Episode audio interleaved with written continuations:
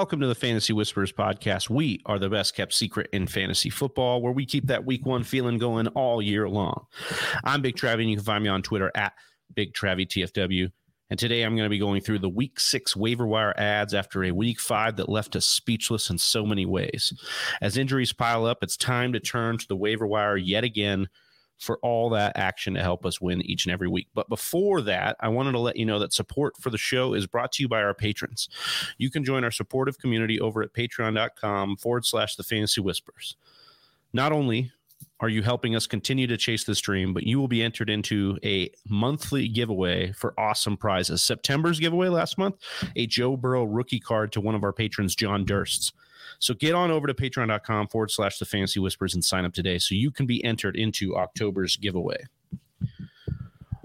Okay, so like I said, we're going to be talking about the waiver wire ads for week six. The waiver wire is where playoff runs can be solidified, rosters can be bolstered, and your team can really make the difference in the win loss column or make up the difference.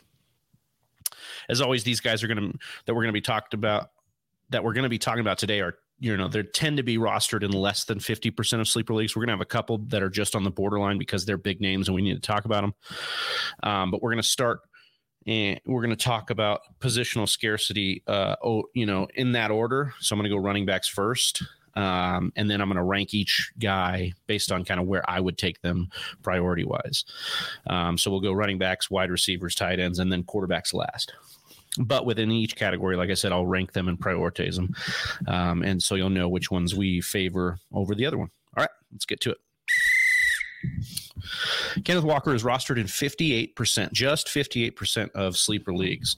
Uh, if you look at Rashad Penny's leg injury, it's season ending. After Penny exited this contest, Walker saw 58% of the team snaps, which was the highest uh, for his for any game for the rookie this year. He ran the ball eight times for 88 yards and scored a touchdown on a just a beautiful, you know, long run here.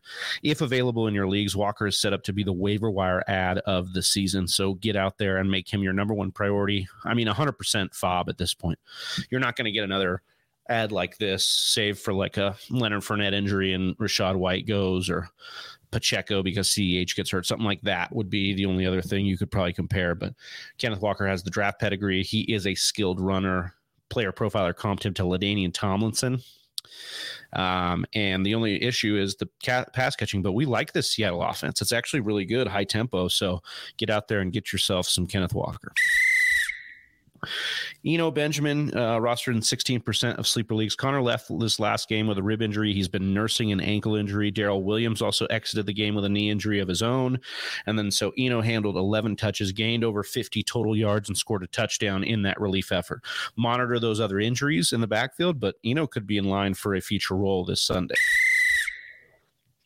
Deon Jackson, he's rostered in 5% of sleeper leagues. He led the Colts in rushing um, last Thursday night as Jonathan Taylor missed with the ankle, and then um, Nyheim Hines got concussed.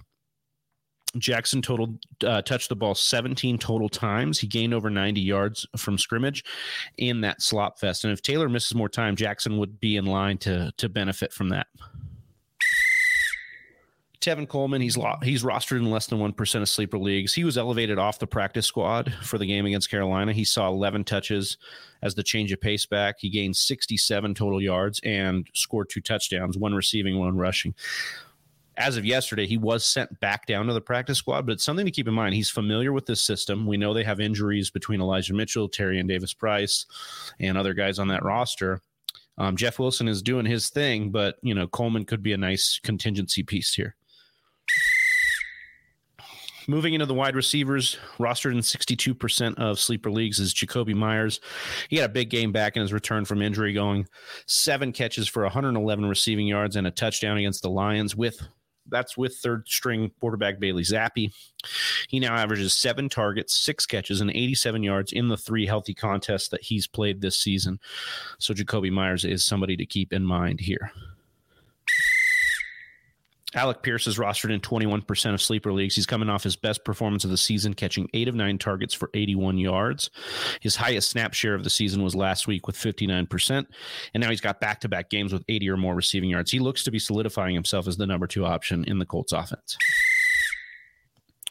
Randall Cobb, who's rostered in just 9% of sleeper leagues. Look, Rodgers spent his Pat McAfee show interview last Tuesday hyping up Cobb. Um, and Cobb came through with his highest snaps of the season with 63% in London. He led all Packers with targets uh, in targets with 13. He got seven balls and racked up 99 yards. The matchup against the Jets and the Commanders are the two secondaries he faces next. So actually, pretty good matchups. I think he could be in streaming contend, uh, contention with some of the buys that we're experiencing and injuries that are happening. Devin Duvernay rostered in 59% of sleeper leagues. He's got 50 or more receiving yards in three of five games this year. On Sunday night, with Bateman out, Duvernay led all wide receivers for the Ravens in targets with seven. He just missed, well, actually, Lamar Jackson just missed him on a deep route that would have been a touchdown. So uh, Devin Duvernay is a big play guy, and he's now starting to see some of the targets that he wasn't seeing earlier in the year. Before I give you the rest of this week's waiver wire ads, I wanted to tell you about our friends at Underdog Fantasy. Best ball drafting isn't the only way to have fun and win money through Underdog all season long with player prop bets and pick 'em and rival bet slips. You can cash in on all the NFL action on Mondays, Thursdays, and Sundays. Just go to Underdog Fantasy or download the app from the App Store. Use the promo code TFW for up to $100 in match deposit money. That's Underdog Fantasy, the promo code TFW for up to $100 in free house money. So get on over there and check it out today. Josh Reynolds is rostered in Josh Reynolds is rostered in 46% of sleeper leagues. He's got 15 plus points in PPR over the last three weeks. Uh, looked to be one of the lone bright spots in that shutout against the Patriots, scoring over 90 yards in that contest. So you like what you're seeing out of Reynolds.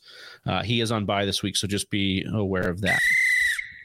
Khalil Shakir uh, was a rookie. He's a rookie. He's rostered in seven percent of sleeper leagues. He's a rookie for the Buffalo Bills, likely just filling in for Isaiah McKenzie, who was out with concussion protocol.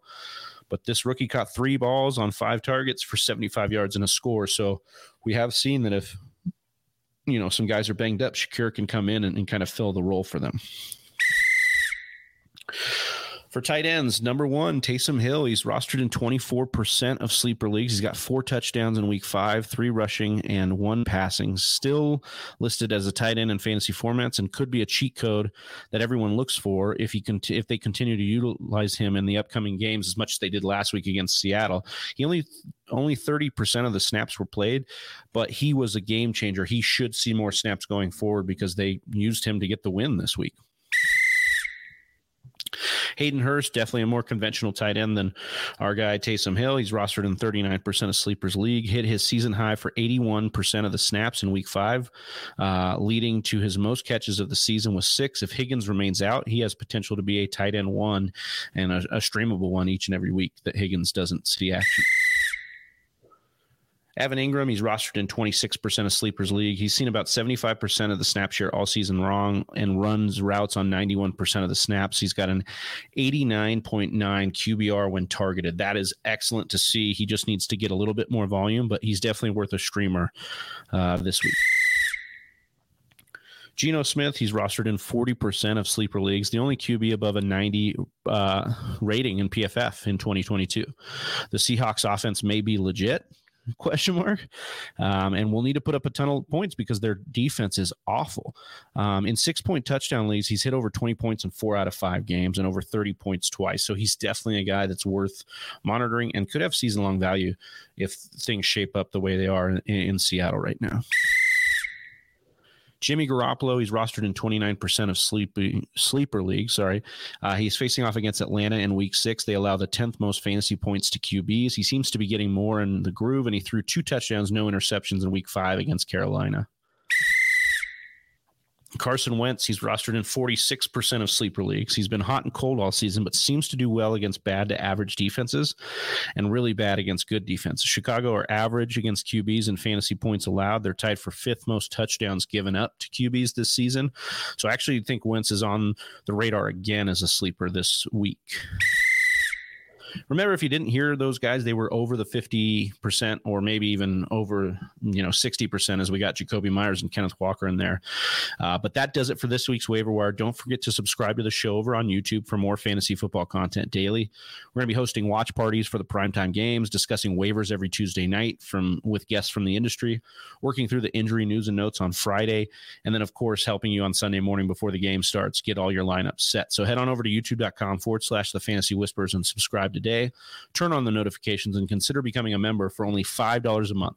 You get comment priority and unique stickers and emojis during all the live stream. Again, that's youtube.com forward slash the fantasy whispers. For Johnny Game Time Hicks, Austin Sear, and Donnie Tubbs, I'm Big Travie, and we will talk to you soon. Peace.